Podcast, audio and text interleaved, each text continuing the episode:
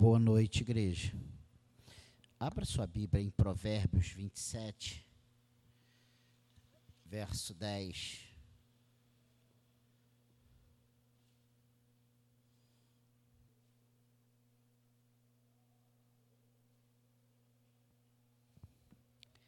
Provérbios 27, versículo 10. Não abandones o teu amigo, nem o amigo de teu pai, nem entres na casa do teu irmão no dia da tua adversidade. Mais vale o vizinho perto do que o irmão longe. Amém? Nós vamos, nessa noite, falar um pouco sobre o nosso melhor amigo e usando a palavra de Deus, esse versículo 10 não abandones o teu amigo, nem o amigo de teu pai, nem entres na casa de teu irmão no dia da tua adversidade, mas vale o vizinho perto do que o irmão longe. E ele continua sempre, né, em Provérbios, indo e voltando, falando muito sobre tudo permeado por sabedoria. E ele fala: "Ser sábio, filho meu, e alegra o meu coração para que eu saiba responder àqueles que me afrontam. E ele continua falando sobre essas coisas muito importantes. E o que eu quero. Vamos falar um pouco sobre esse, esse versículo 10. Porque o homem pode ter muitos conhecidos, mas com certeza nós teremos poucos amigos. Ele pode considerar-se feliz se tem um que lhe será fiel em tempo de dificuldade. Muitas vezes nós temos ouvido e visto isso dentro da igreja e sim, nos sentido assim, muitas vezes sozinhos ou não correspondidos mas a verdade é que nós, o ser humano, ele tem muitos conhecidos, muitos colegas, mas amigos são poucos, são poucos amigos. Se aquela pessoa tem também sido bondosa com seu pai antes dele, ela nunca deve ser menosprezada, muito menos alienada. Ele fala aqui que não abandones o teu amigo, nem o amigo de teu pai. Nesse, nessa pós-modernidade, onde os valores estão invertidos ou abandonados, isso não tem sido muito levado em conta. Amigos verdadeiros são para serem mantidos com grande cuidado e, se necessário for, com sacrifício.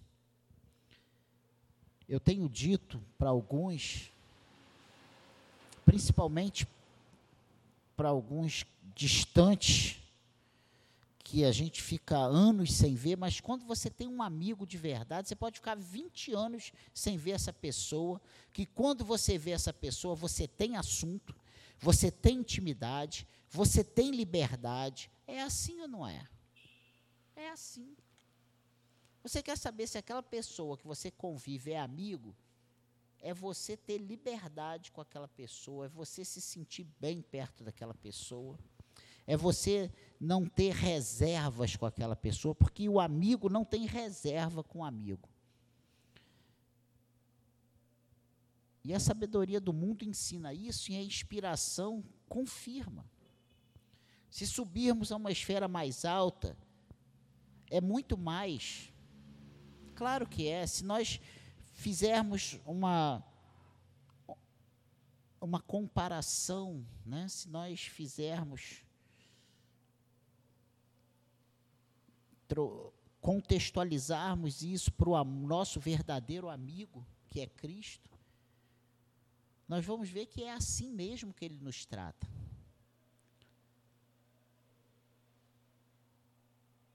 Nós temos um amigo. E talvez essa palavra seja para nós, e eu digo nós porque é para todos nós mesmo, que muitas vezes tem, temos nos sentido sozinhos. Muitas vezes o inimigo sopra, vem aqueles, aqueles sopros no nosso ouvido. Estamos sozinhos. Não, por mais que você fez, você não foi valorizado. E a Bíblia nos mostra que nós temos um amigo. E a Bíblia nos mostra como tratar os amigos. Isso aí nós ouvimos desde lá do Engenho Novo, que o nosso relacionamento precisa ser assim e assim. Né?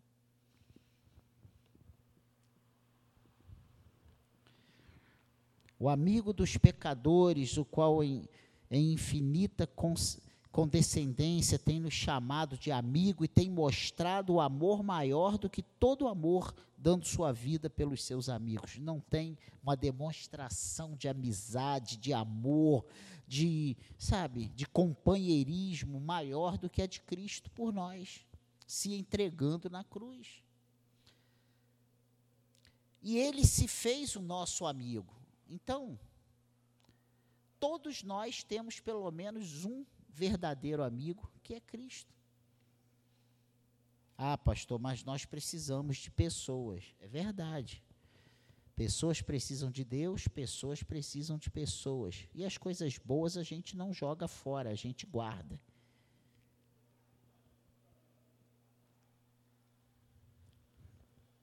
A esse amigo nós devemos apegar na vida e na morte. Abandoná-lo seria uma horrível decisão, para não dizer uma ingratidão. Por que eu tenho eu vim falar sobre isso? Porque esse, essa semana foi uma semana de pensar sobre isso. Sobre amizade, sobre o nosso verdadeiro amigo, de você quando tudo ao, ao redor te mostra, tu está sozinho, Deus sempre diz, não, tu não está sozinho não, eu estou contigo. E o primeiro ponto dentro desse, desse assunto, ele diz aqui, não abandones o seu próprio amigo, teu amigo, nem o amigo de seu pai. Amigo, isso dá a entender bondade, auxílio, cumplicidade, pessoas que você pode contar, aquele que você pode contar nos momentos difíceis. E quando ele fala amigo do pai, fala de alguém que já caminha perto de você muito mais tempo do que antes de você existir, porque esse aí era amigo do seu pai. Está falando de, sabe, de fidelidade, de pessoa que tem sido fiel, constante, paciente, experimentado. E esta é a experiência de nosso próprio Pai, na sensatez de quem podemos depender. O amigo da família deve ser sempre um visitante bem-vindo. E esses conceitos nós temos perdido para com o nosso próximo e temos perdido para com Deus. E quando ele fala para não abandonares, não abandones o teu amigo.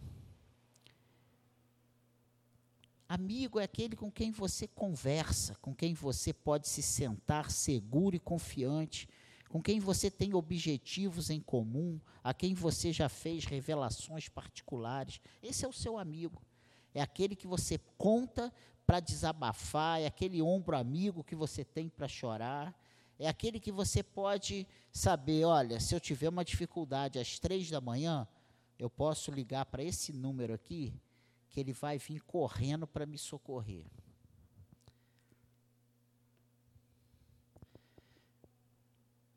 Mas nós não podemos nos esquecer do outro lado da amizade. É muito bom nós termos alguém com quem contar, nós termos alguém para conversar, pessoas que podemos confiar, pessoas que nos transmitem segurança, que, que vai ter uma palavra de Deus para nossas vidas, porque amigo para dizer larga esse casamento. Amigo para dizer, isso é bobagem. Amigo para relativizar as coisas e trazer pecado como coisas naturais. Isso aí, o mundo aí fora está cheio. Agora, pessoas para vir para a Bíblia e dizer que pecado é pecado, porque o amigo é aquele que fala a verdade para você. É aquele que diz, tu está errado. Você não pode querer um amigo que só fale que você está certo. E esse, nós não podemos nos esquecer do outro lado da amizade. O que, que é isso? É você precisa ser um amigo para aquele que você chama de amigo.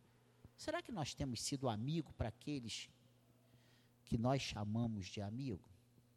Que às vezes a pessoa é nossa amiga, mas nós temos sido amigo desse nosso amigo?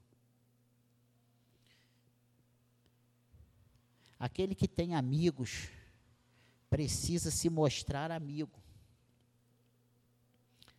em todos esses pontos, o nosso Senhor Jesus é o melhor exemplo de um amigo.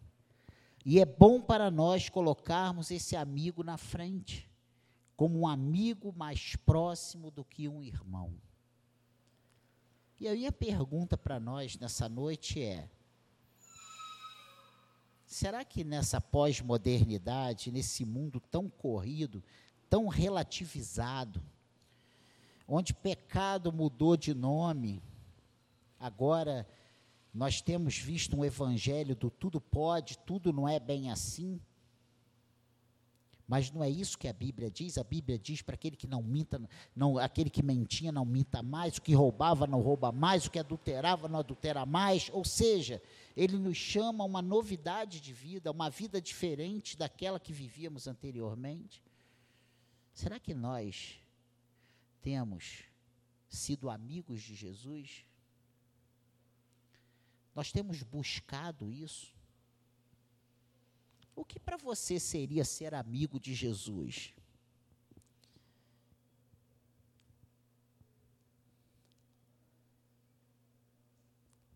Será que nós temos permitido que o nosso coração pense coisas que o nosso amigo não gostaria que pensássemos? Será que nós temos permitido que os nossos pés pisem em lugares que o nosso amigo não pisaria? Que a nossa boca tem falado coisas que o nosso amigo não quer ouvir da nossa boca? Será que a nossa mente tem pensado coisas que o nosso amigo não quer que isso esteja na nossa mente? Será que o nosso coração tem sentido coisas que o nosso que desagrada o nosso amigo? Você considera amigo aquela pessoa que toda vez que chega perto de você te importuna com, as, com os pensamentos, com as palavras, com as atitudes que são totalmente diferentes daquilo que você tem como padrão? É só você pensar nisso. E eu não estou falando de chatice. Eu estou falando de atitudes, ações que te envergonham, que te desagradam, que te ofendem. Você considera essa pessoa sua amiga? Por que nós temos muitas vezes feito isso com o nosso amigo? E isso aí nós podemos contextualizar com Cristo e também com as pessoas ao nosso redor. Que o Espírito de Deus, ele nos faça lembrar de coisas, sentir coisas e pensar em coisas que temos feito, às vezes até inconscientemente, mas nós temos. E olha, essa palavra é para mim, primeiro para mim.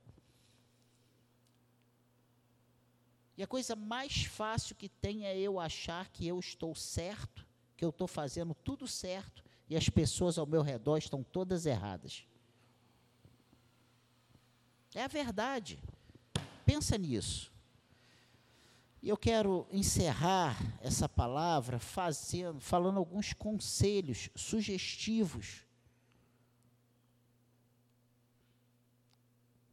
para esse que diz aqui, ó, não abandone, não abandones. Ele, é, ele começa esse versículo 10 falando: não abandone, não abandone. O que não sugere nessa, nessa, nessa, nessa frase, não abandone o teu amigo, é que não dá nenhuma dica de que ele vai, em algum tempo, nos abandonar, porque ele não vai nos abandonar. Ele é bem taxativo: não abandone o teu amigo.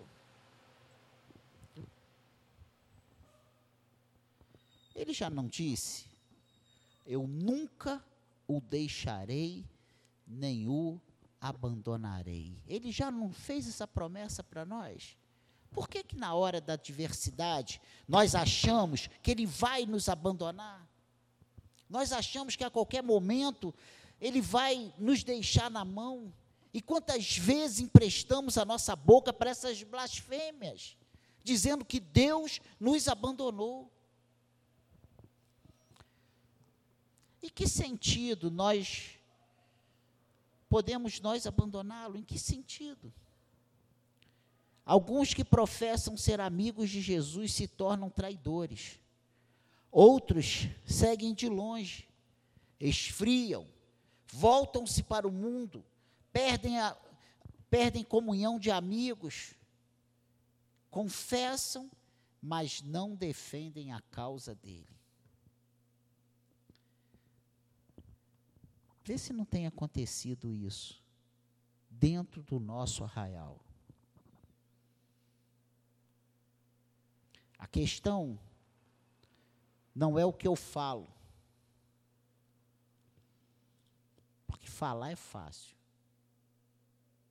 Fazer.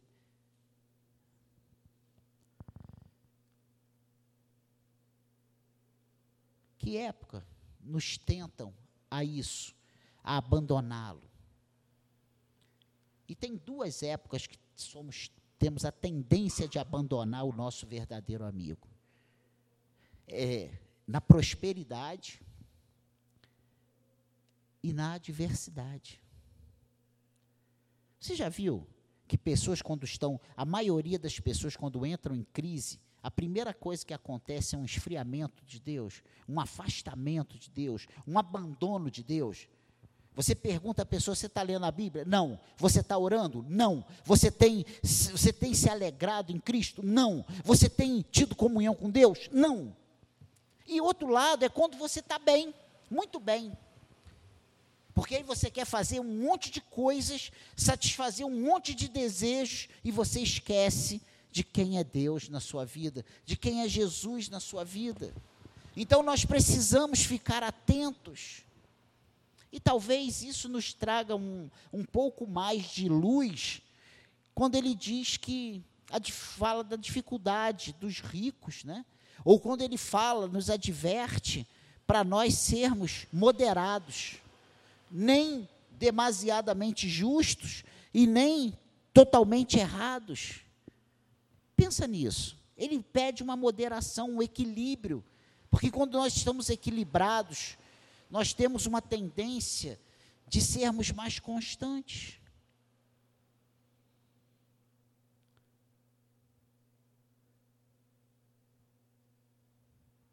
Nesses tempos de prosperidade quanto adversidade, são tempos de espalhar heresia, mundanismo e infidelidade. Isso é certo.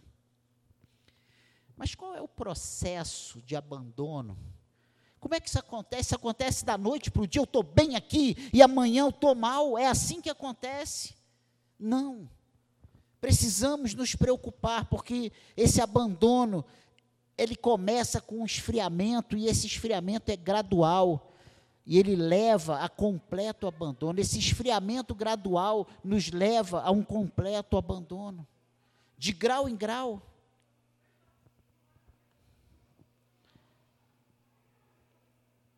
Vemos suas pessoas pobres desprezadas, sua doutrina duvidada, seus caminhos esquecidos. Vê se não é isso que acontece com aqueles que vão se esfriando.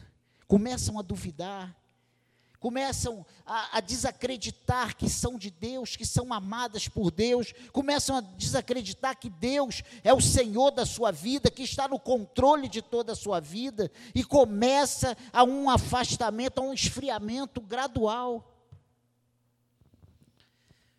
Ele começa a duvidar das suas doutrinas. Será que Cristo existe mesmo? Será que há salvação? Será que há céu? Será que eu vou mesmo para o céu?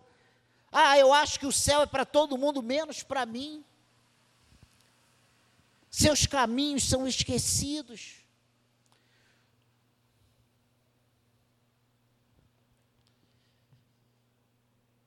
Suas causas não são mais auxiliadas. E por fim, a profissão da fé é abandonada. Quando nós, depois de um certo tempo de esfriamento gradual, chegamos ao ponto de confessar que não cremos mais no amor de Deus, não cremos mais na obra de Cristo na cruz por nós. E esse é o processo de abandono. Mas esse processo de abandono, ele vai nos dando sinais. Esses, eh, existem sinais deste abandono.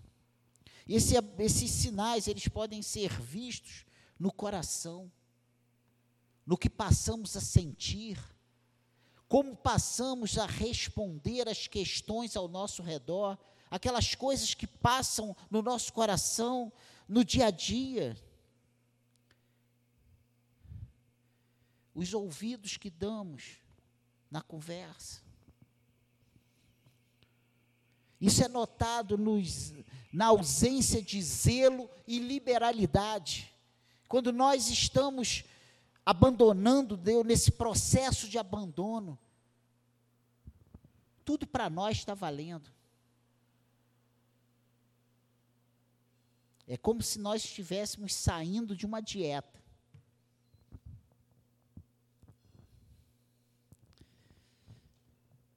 Pensa nisso. E o final desses sinais, eles são detectados em pecados reais.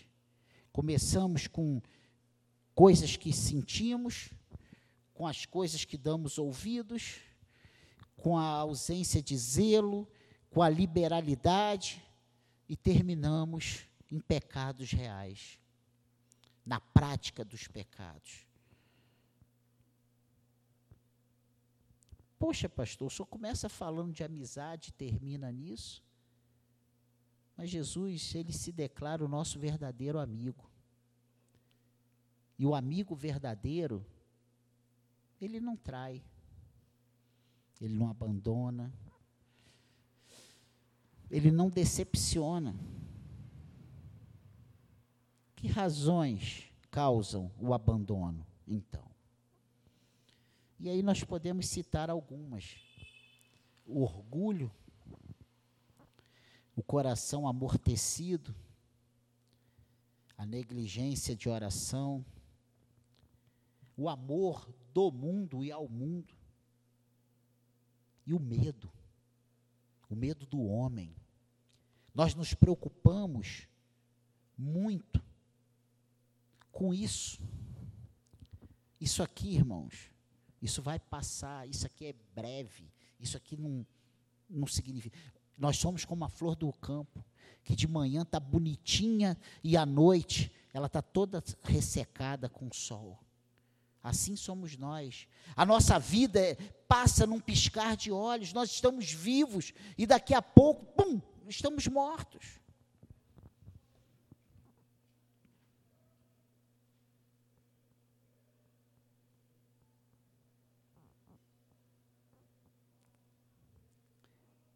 E o que deveríamos fazer ou usar para nos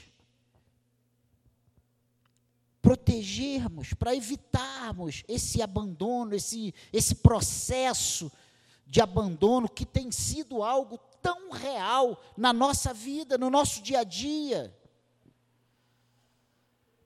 Quais são as atitudes, as manobras que devemos fazer todos nós, todos os dias, para evitar esse abandono do nosso verdadeiro amigo. E isso vale tanto para nossos amigos como para o nosso amigo. As nossas obrigações, termos responsabilidade, compromisso com o nosso amigo. Valorizar a fidelidade dele, valorizar os nossos votos reconhecer o nosso perigo longe dele. Quem nunca disse para um amigo, conte comigo? Quem nunca ouviu essa frase, conte comigo? Ó, todo mundo pode falar com você, mas eu estou aqui para o que deve é. Quantas vezes nós já falamos ou ouvimos isso?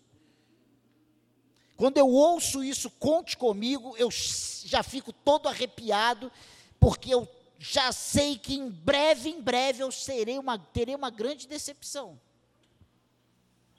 Porque normalmente é assim, quando você conte comigo, pastor, eu cheguei,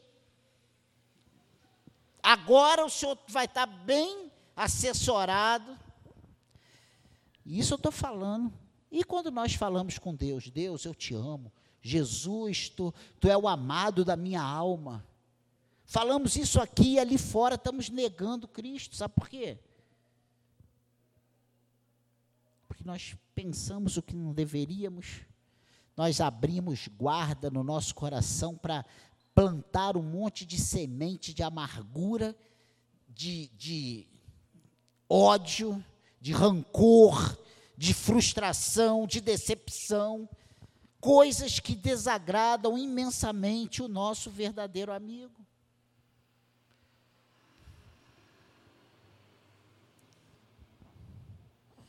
E o que vai resultar nesse abandono? Sabe qual é a verdade? Toda sorte de males segue para nós mesmos, para a causa dele, para outros amigos para o mundano à nossa volta. Ou seja, quando nós deixamos esse processo de abandono acontecer na nossa vida, nós nos tornamos um sal insípido.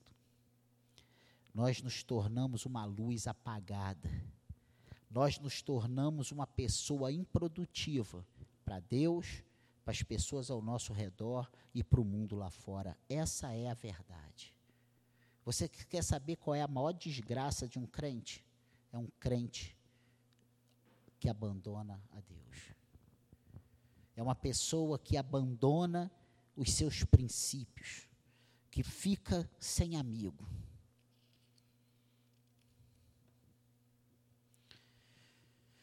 Que Deus nos ajude.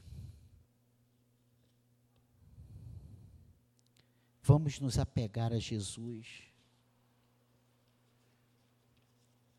Vamos colocar a nossa fé em ação, descansar somente nele. Por melhores que sejam as propostas, descansar somente em Jesus.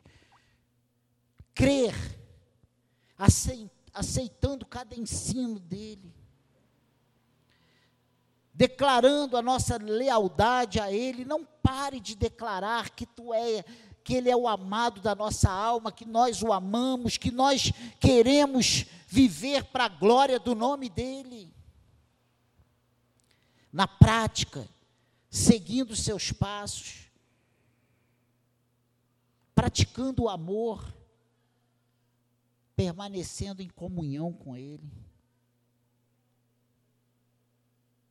Não abandone Cristo quando ele é perseguido e blasfemado. Sabe por quê? Nós não queremos ser abandonados quando estamos na situação adversa. Não o abandone quando o mundo oferece lucro, honra, bem-estar como preço de seu abandono. Não se venda. Não o abandone quando todos os homens parecem desertá-lo e a igreja estiver decadente, pronta para morrer, não abandone. Não importa o que a, o pessoal, a multidão está fazendo, tenha você um relacionamento firme com Deus. Que Deus fale ao nosso coração nessa noite, com essa breve palavra, e faça as mudanças necessárias. Aqui, provérbio está dizendo para não abandonar o teu amigo, nem o amigo de teu pai. Que Deus nos ajude a sermos bons amigos e valorizarmos as amizades. Precisamos ser bons amigos, respeitando os limites de cada um. Talvez isso seja a nossa grande dificuldade. Manter um relacionamento com as pessoas, porque a gente sempre espera da pessoa aquilo que nós damos. É verdade ou não é? Nós esperamos das pessoas que damos. Mas sabe qual é a dificuldade? É porque eu sou diferente de você e você é diferente de mim. Eu nunca vou dar igual você dá e você nunca vai receber o que você deu. Essa é a realidade. Infelizmente. E o que tem causado em nós é um esfriamento nas amizades, tem causado isso quando contextualizamos com Deus no nosso relacionamento com o Pai, com o nosso Salvador. Que Deus nos ajude que não abandonemos o nosso amigo. Que o Senhor nos ajude a sermos bons amigos. Que o Senhor encontre em nós bons amigos. Porque Ele é o nosso amigo verdadeiro. Um amigo que nunca nos abandona, nunca de, nos deixa na furada. E o mundo aí fora tem regras para isso. E a palavra de Deus também tem.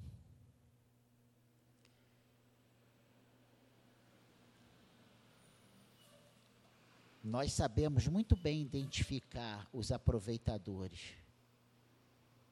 Que não sejamos aproveitadores de Deus, de Cristo. Ele quer amigos. Que o Senhor nos ajude. Pai, que possamos pensar nessa palavra, que possamos pensar nesse assunto e buscarmos, mesmo que a nossos olhos, entre aspas, pagando um preço, busque, voltarmos a buscar as amizades, os relacionamentos, que a tua paz, que a tua alegria, que o teu amor inunde o nosso coração, que o Senhor se revele a cada dia mais, que o Senhor se revele cada dia mais a cada um de nós que possamos encontrar no Senhor todos os dias um verdadeiro amigo, que a tua paz e a tua alegria inunde o nosso coração. Amém, igreja? Amém?